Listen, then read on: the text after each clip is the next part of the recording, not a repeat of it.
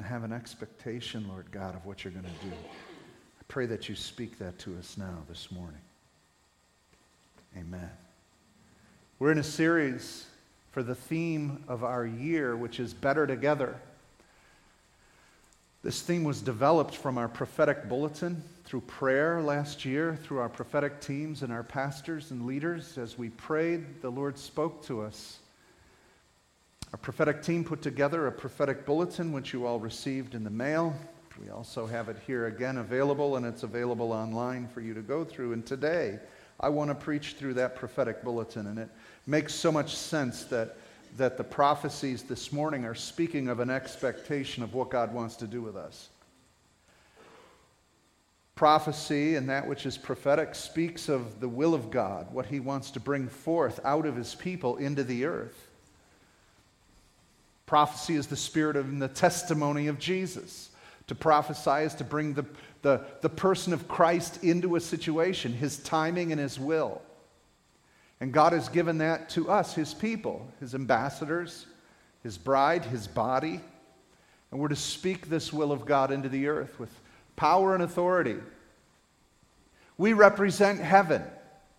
And this morning in our community, God has given us a prophetic word to move and to act upon with an expectation that if we move in what He says to do, He will perform it.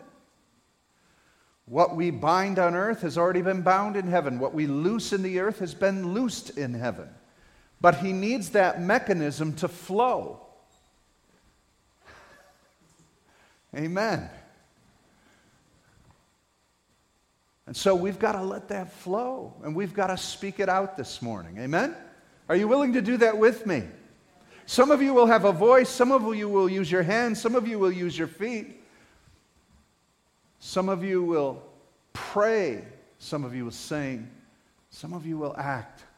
Some will cook a meal for someone else right on time prophetically. How about that? Prophetic hamburgers or meatloaf. Whatever the Lord leads. Believe me, I have had people speak of, of how the meals that some of you have prepared for them were exactly what they had prayed for. I mean, that's awesome. God will use anything to speak to our hearts. And so we go through our prophetic bulletin, and the first thing we saw that God wants to do is focused on family. What we see in our culture is that the family is absolutely collapsed. Men have left the home. So many women are left now to raise a family. Children are, are estranged from parents.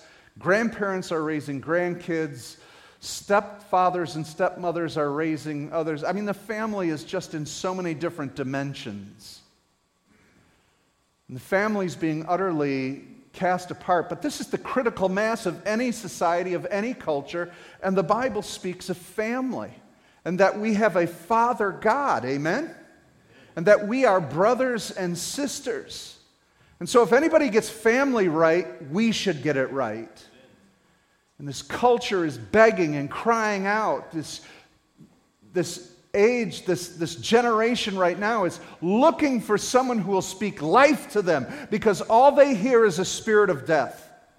If you listen to the news, you listen to the radio, you listen to anything on, on YouTube and, and, and through the internet, it's a culture of death. We celebrate death in our movies, we celebrate death in our humor. We're watching a culture just disintegrate in front of us, and we're supposed to represent the family of God. And so, God is speaking to the church in this year to have a strong emphasis on families. If we would begin to restore the families that we have, again, like I said, they come in all sorts of forms and collections, don't they? And we just got to figure out how to work from there and build with what we got.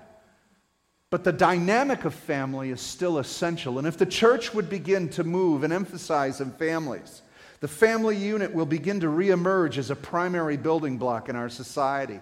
Many are going to desire what it takes to deliberately raise strong and healthy family structures. This is a huge opportunity for the church, for us to arise and help disciple parents on how to fulfill their God given role as household leaders. It's going to take leadership. That's what family's about impartation leading, instructing, mentoring. That's really what it's about loving and edifying. And so that's what God's building within us. We will be viewed as a source of strength on how to give practical insights to form stable families. That's what God wants to do with us. Now, some of you have said, hey, already did that. They're out of the house. I'm done. But you're not done. We've got a community here of young people who don't feel like they fit in. They can't find a foothold into this service. Once they leave the youth group, they come in here on Wednesday nights and they feel completely estranged. They're not relating to each other, no one's talking to them. We've got children here, and these children need to know that Jesus loves them and you love them. They got a lot more energy than we do, so tolerate it and love them. But we can't say we're done with family. You can't say that. And I know some of you here thought you were done, and guess who knocked on your door and came back home? Mom, Dad. Some of you unexpectedly are raising grandchildren. They need you. We need each other. So the family model is the nucleus. And, and you look all through Scripture as to how God defines the body of Christ, and it's family. It's family. And so we need to learn these dynamics from a father. You may not have had a very good father. You may not have had a very good mother. So it's time for you to get healed. And the only place you're going to get healed in that dynamic is in a family, a new family. This is going to push and pull on some of you, and God is going to highlight some of your woundedness. Believe me, some of you have authority issues because of whatever relationships with parents and those in authority. This is your first authority structure in life as your parents. So you reject that authority figure, then you go to the next, your teachers. You reject that and you go further and further, and then you end up uh, with the police. Uh, right. Am I right? Yeah, and then from the police, you decide, well, I, I got to get out of this situation. I think I'll go in the army.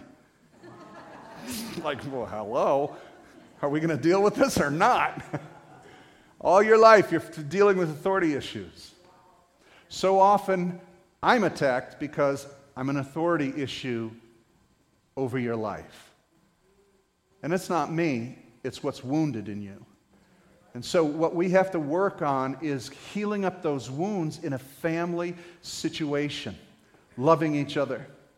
And so, with that, it's going to take a role of authority and leadership. And that's the second point that God's speaking to us. He's calling you to have apostolic dynamics. This church has an apostolic dynamic in it.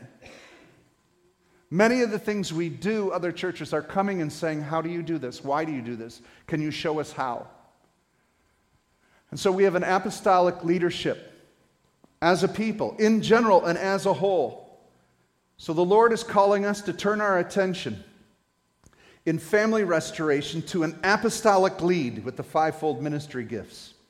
What do apostles do? Apostles lay foundations. They build, they build up, and then they sustain those works. They have wisdom and discernment. And Paul says this in 1 Corinthians 4:15, even though you have 10,000 teachers, you have few fathers.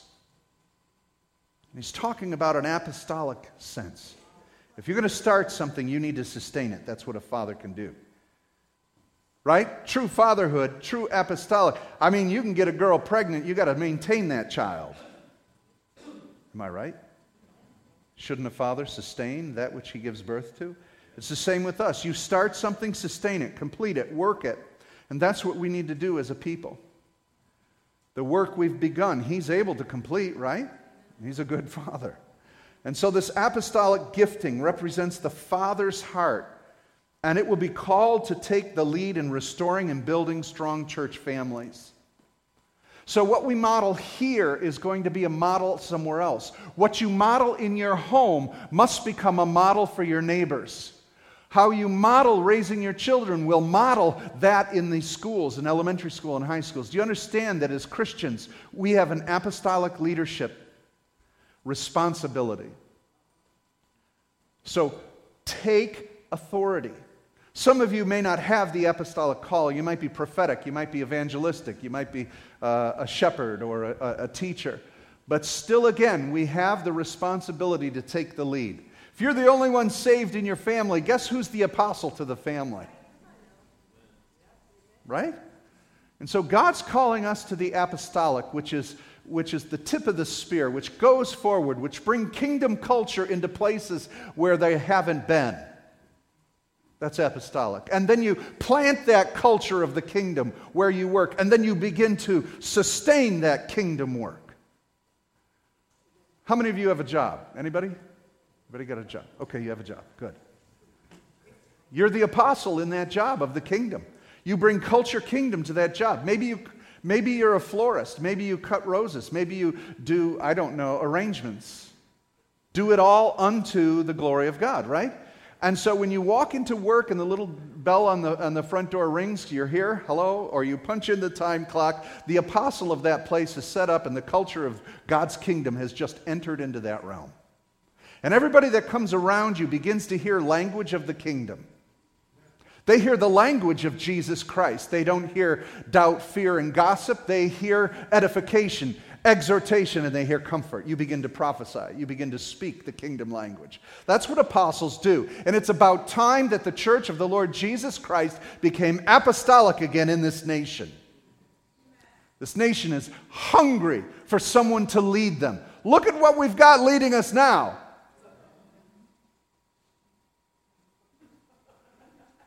We need Jesus Christ leading us. Would you agree? Do you think there needs to be kingdom culture? in this land where we work, that's the apostolic dynamic. You speak the kingdom, you bring the kingdom forth. So God is asking us to build families, to build a family structure and a unity that has the synergy of biblical family, and then fathering through apostolic dynamics the kingdom of God into this earth. That's going to take reformation. It's time for change. How many of you are ready for it?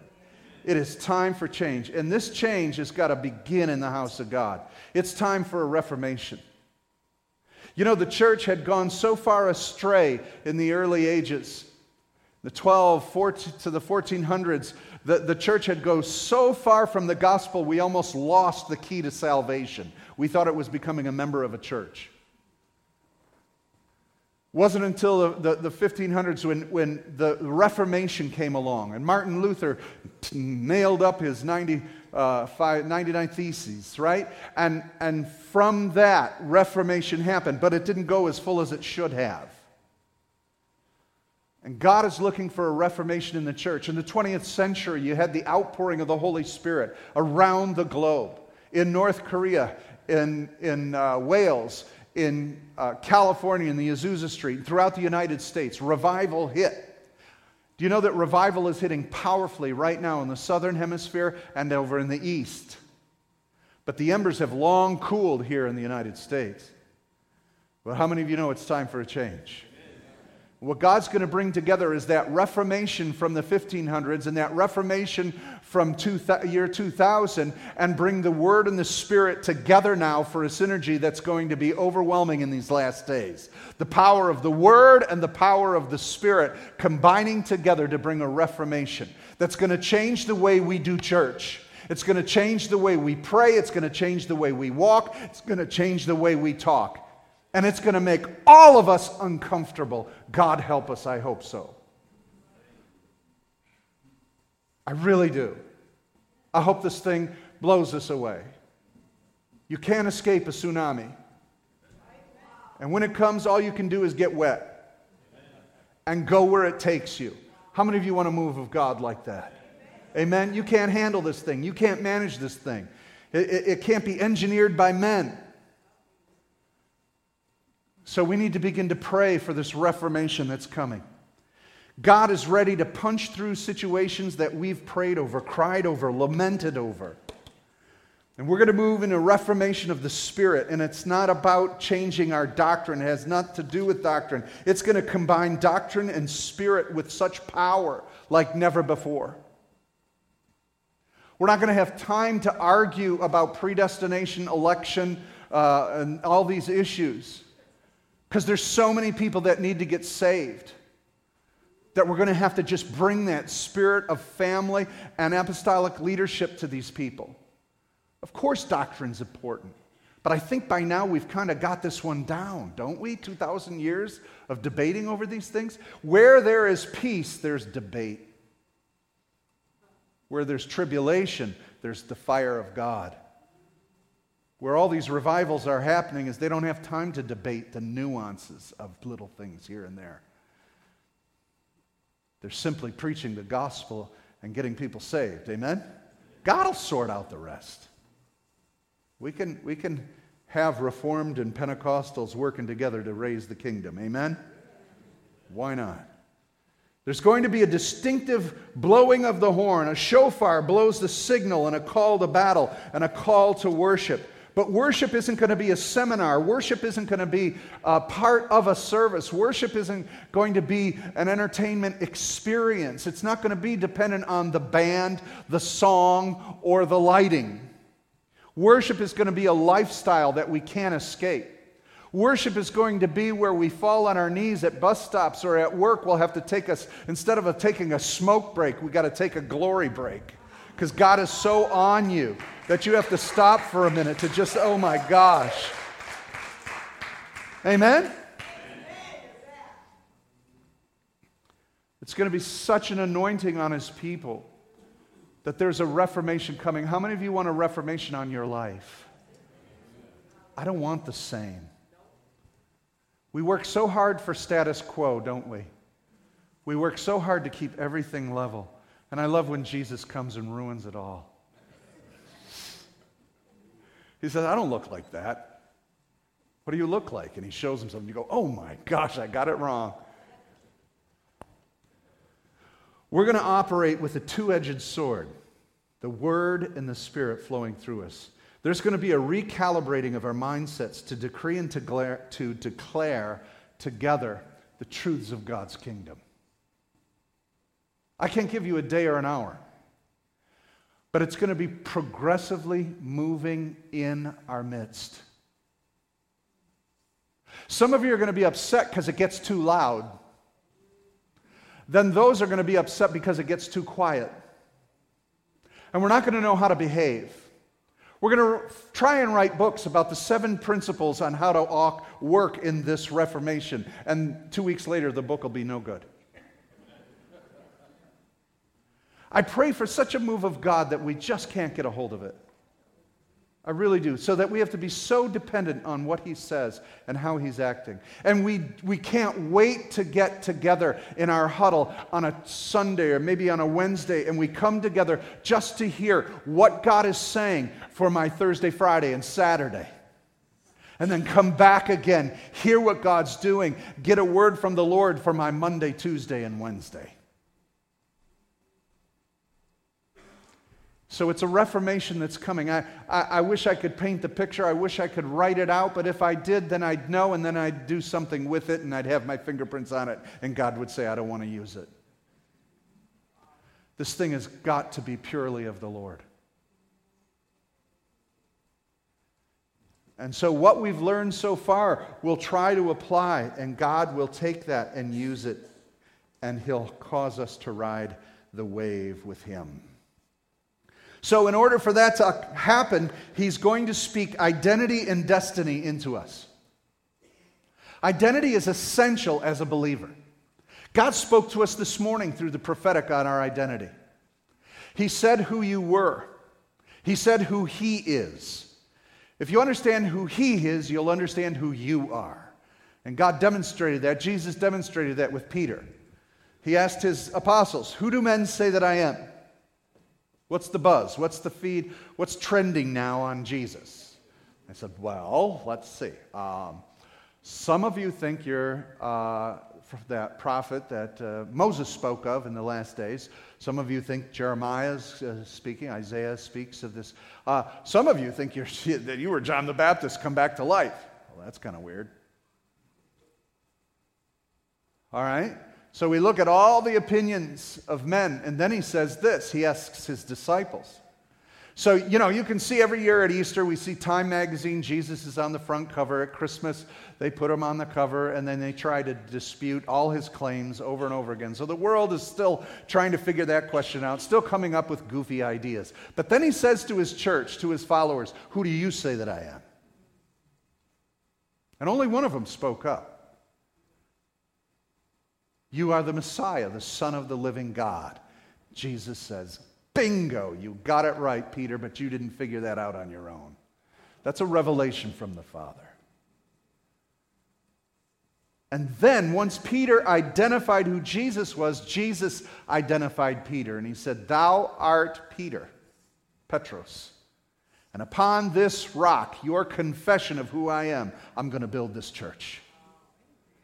So, the building, the apostolic authority of the church culture and kingdom to come into a community has to start with us identifying who Jesus is so he can identify who we are so the kingdom can have its foundation. And that's what he wants to do in us. So, who is Jesus to you? Who is Jesus to you? You don't make him Lord, he is Lord. You don't make him king, he is king. You need to find and adjust your life to that reality. And once you do, he'll call out that identity in you. There's an identity in each one of us that you have not even begun to flush out. You can't even imagine what you're going to be. We're going to get in, into heaven in a glorified body, and, and Paul says we can't even comprehend what we're going to be. Right now, we're like a seed. There will be in full bloom. We need to start blooming. The manifestation of the sons of God. God sees you as what He made you to be and what you're going to be in full bloom. Right now, some of you are little teeny mustard seeds. But a mustard seed grows into this amazing bush that grows into an amazing tree. And that's what we are. Many of you, uh, there's so much growth yet to come, and God is identifying you, but you won't accept it. He says, You're a child of God, you're the righteousness of God, and you're like, No, I'm not, I'm no good, I stink. I'm such a loser, God can't use me. He wants to. He wants to. You got to speak the word of God, not your opinion of yourself. Your opinion of yourself was developed by all the junk that you grew up in and through. So don't stay there, because that's not what God has called you to. God's called you to a new identity. Through this information, the Lord, this reformation, the Lord is going to reveal how the enemy has robbed individuals of their identities, their destinies, and the riches found in Jesus Christ. I think of what John says. He says, Let no man steal your crown. Let no man steal your crown. What does that mean? Let no man's opinion. Let nobody else stop you from fulfilling the work that you're to do for the Lord Jesus Christ, which you will be rewarded for. I don't want to be robbed by somebody else's opinion of what I'm supposed to be. Jesus wants me to do something, do it. Amen? Don't let opinion or someone else rob you of what God's called you to do. Young and old alike are sincerely crying out for help because of the increasing disorientation they feel at the loss of destiny and identity. While the church is trying to conform to the world to bring more people into these pews, the church is losing its identity. So we don't change to attract the world. Can I tell you the most attractive thing to a world?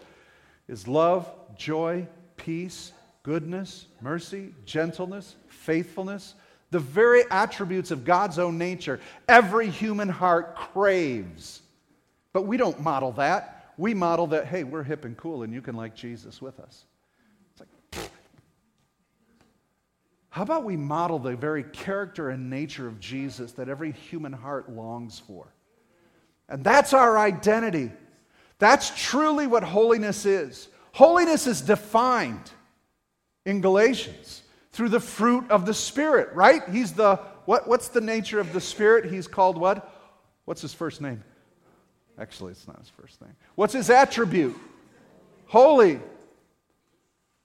And so, what is the fruit? The byproduct, the nature.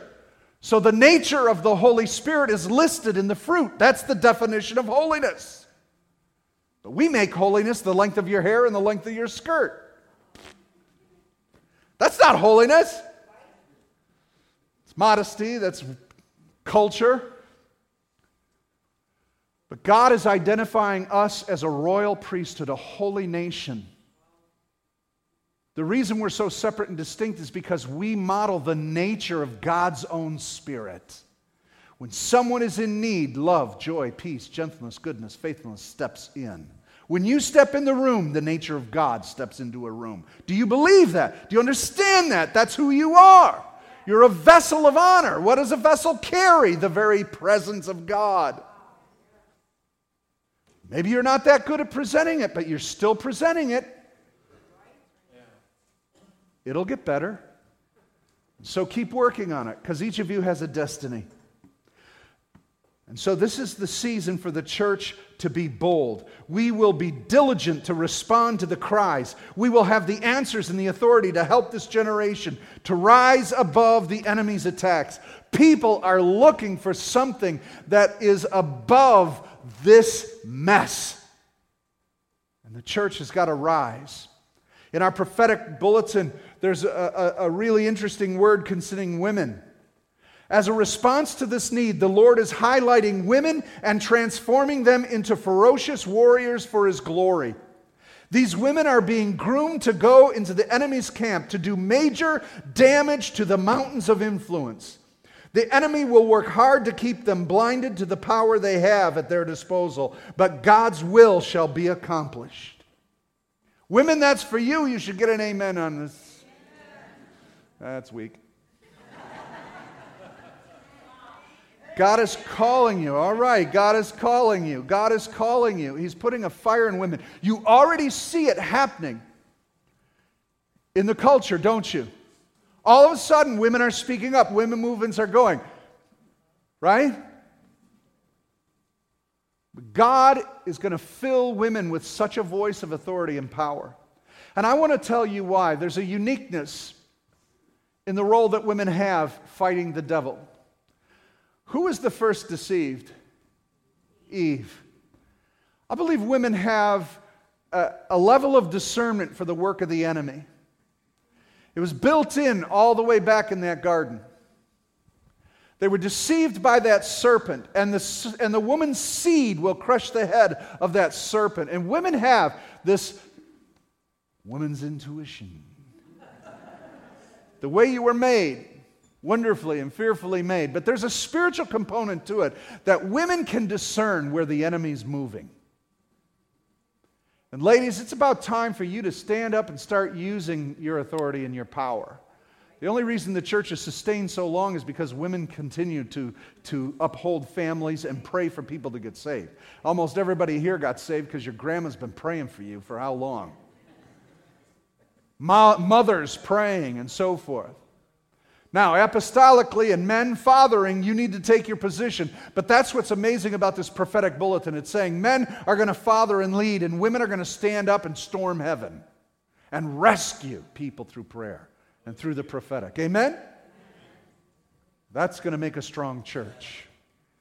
So, out of all this identity and destiny, discernment is the key. It's important to not get entangled in movements that impart false identities that are not from God. It really irks me when believers get caught into side movements, other movements that begin to teach these oddball, weird other things. And the reason they do is because they're looking for more out of their church and there's nothing there. So they get caught up in some other legalistic aspect or some other interesting, uh, mysterious teaching. So they look for it and they get into it and they get all excited because they're so sick of the mundane Christianity they've been a part of. They think they must have missed it. The problem is they didn't miss it. The problem is it's just been boring. It hasn't had the power and the anointing of God in it. it speaks about the, uh, the power, but it, it, it, speaks of the Christianity, but it lacks the power and the Spirit of God. I don't want to be that church. How about you? I don't want to be that church. Anybody? Anybody? Anybody? Anybody there?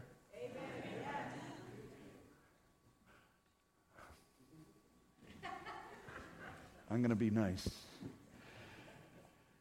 Our roots must go deeper than the spirit of offense that deafens the ear and blinds the eyes of its victims. Although the people will shout, Side with me, you belong to us, look at me, believers need to rise above the tensions and the identities which politics seek to divide.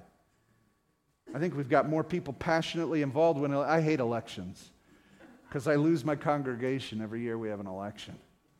Everybody comes, becomes so more enthralled in, in politics than kingdom as if the politics are going to bring the kingdom. Whoo, good thing. Whew, good thing we got who we got elected because now Jesus can get done on earth what needs to be done. Whoo, what would we do without our parties here in America? Are you kidding me? But that's how we think. We get caught up in anything, right? Isn't there a Super Bowl coming up too? I think it's next week. Somebody's playing somebody else to win. That's exciting. We go from event to event when the kingdom of God, moment by moment, is here. And, and we're just stuck in our culture. Man, it's sick. But you're not going to be. God is calling out a people who are saturated in his presence and whose spiritual ears can hear his voice. They're the ones whose primary identity is in him. They obey even when it goes against the world, and the world desires to categorize you as one of them. But the Lord says, No way. And you're going to cry out, I choose God over this. Amen? We're going to be a people who, who others think we're nuts because we choose Jesus instead. Amen? Now, so what that means with identity and destiny is we're going to have to press forward and finish assignments. We've got to move forward. This Reformation is coming. It's time to pace ourselves. The, the pace is going to go into an acceleration. We had uh, uh, Apostle Bob King with us uh, two Thursdays ago, uh, speaking of what's going on. He, he uh, ministers throughout the world and, and uh, uh, goes to apostolic conferences to hear what's going on around the world. And the word that is being spoken of is the acceleration by which the kingdom is moving with such force, such acceleration. You're going to have to hold on to your seat because God is going to move fast and He's going to move quick. So we've got to get ready to press forward in many ways of the Spirit. Grab hold and run the way, race. No more wasting time. Every moment counts, every word counts, and we're going to take full advantage of the time allotted to us. The Lord's encouraging His church to press forward like never before and to be careful to not look back. Our gaze and our posture, our posture should be forward looking in every way. When I think of Sodom and Gomorrah, and I think of Lot and his wife. Huh? And Abraham prayed and prayed, couldn't find 10 righteous, so the angels went on to Sodom and Gomorrah, right? So he pulled out the only righteous there he could. There's four of them Lot and his wife and his two daughters. He pulls them out. Now, Lot was a righteous man. Peter says he was vexed by what was going on in Sodom and Gomorrah and that he would preach. And he tried to be a light in that city.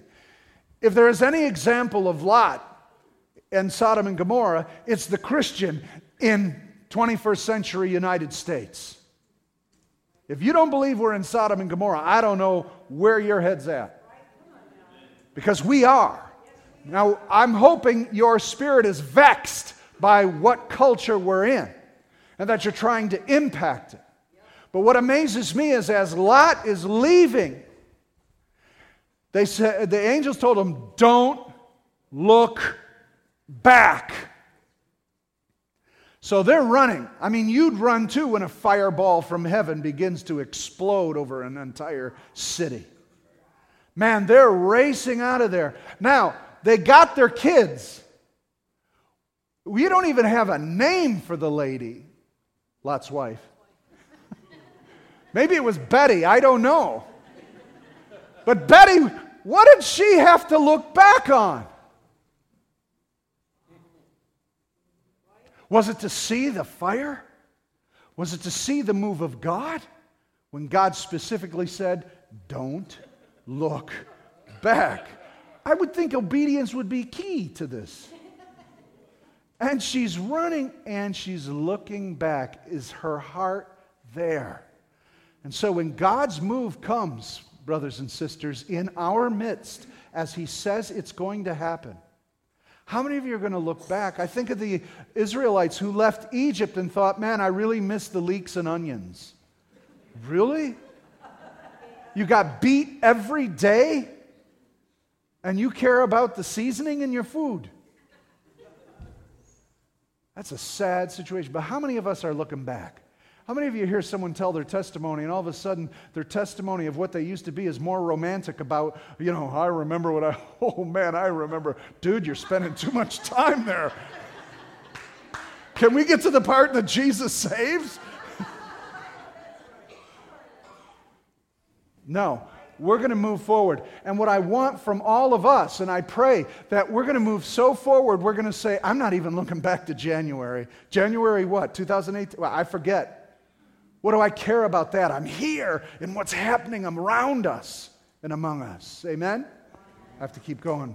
We need to finish our assignments. The Lord is highlighting the word release during this uh, season. So you're going to need to finish assignments. You're going to realize that this thing's moving forward. So now, all of you, the people God told you to talk to, stop delaying it and talk to them now. The things you have on the fire and on the back burners that you always wanted to accomplish and you needed to finish, finish them. Get moving on. Stop holding them so precious and so nice. Finish them. Might not be as good as you want, but finish them. Get it done and move on. Some of you are such perfectionists, you can't just get it right. It's just not going to be good enough. It's just, I want it better. You know what? You've been doing it for 15 years. You got better ideas coming. Get rid of the old ones and start on the new ones. But finish your assignment. During this season, it's important to cooperate with the Holy Spirit to finish the assignments that He's entrusted to you. Begin to list what you should finish so you can move on then. I'm serious about this. Go home today. Make a list of what you need to complete and get out of the way so you can clear the decks for this move that God has. Does that make sense to you? We're going to go deeper in hearing God's voice. The Lord's going to take us on a journey going deeper in His love, so we'll love each other and Him in a greater way. Through a purging and purification process, He wants to remove the idols in our lives and captivate our hearts. He wants us to only reflect as what's seen in Jesus and His glory on us. So guard your heart and pray without ceasing. Build deeper intimacy with the Lord and go deeper. Many believers will lose heart and say, Where's God? Doubt will enter in. They'll question his character and his judgments. They may be led astray by listening to those that are deceived. But you who will go deeper will be able to stand and watch and see the glory of God and be a help and an aid to others. We're in a season where there's a falling away from the church because, again, of boredom and, and people not seeing the move of God. They need a people who will be bulwarks, people who will be solid, who can speak into their lives. Because, last of all, the last point is there's a harvest coming that is going to be amazing. It's going to move at an accelerated pace. The people who are deeper and apostolic are going to speak into these things. We're going to have an identity of who Jesus is so clearly that people are going to have a marked distinction to know that I need to get saved, and they're going to come to you and say, How do I get saved? And you're not going to hand them a track, you're not going to hand them a book, you're not going to hand them an MP3. Almost said CD. You're going to speak it out of your own mouth. And life is going to come out of you. Get ready, the harvest is going to be great.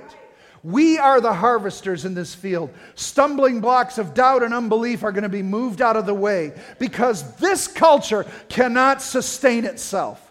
This insanity cannot sustain. Lives are being broken daily. People are being crushed under, under the stupidity of what is morality out there and what is life out there, and that cannot be sustained. And I want to tell you one thing where sin abounds, grace will always superabound. It will much more abound. You are the vessels of that grace. Get ready as people come to you. You're going to mentor them, you're going to disciple them. This generation will do great and mighty things in the days to come. And you're going to have compassion to show people. We're going to become selfless, generous, and kind. We're going to fill people's needs. And in order to fill people's needs, you got to get your eyes off of possessions so that when God blesses you with what He's giving you, you're willingly giving it away. You're not going to store it up for yourself. You're not going to buy the extra Winnebago. You got four of them now. You don't need that. You're going to start giving them away. God is going to pour into you so that you can pour into others, and people are going to receive this is what I believe is happening. This is what we're putting forth as a congregation. We're going to become more of a family than ever before. We are going to be apostolic and lead in this community because a reformation is coming to the church that is going to hit us and identify who we are with a destiny that's going to move forward. And as we move forward, we're finishing assignments so that we can go deeper and unencumbered because there's a harvest coming for us to gather under the glory of God. Can you say amen this morning? Amen. Stand with me this morning.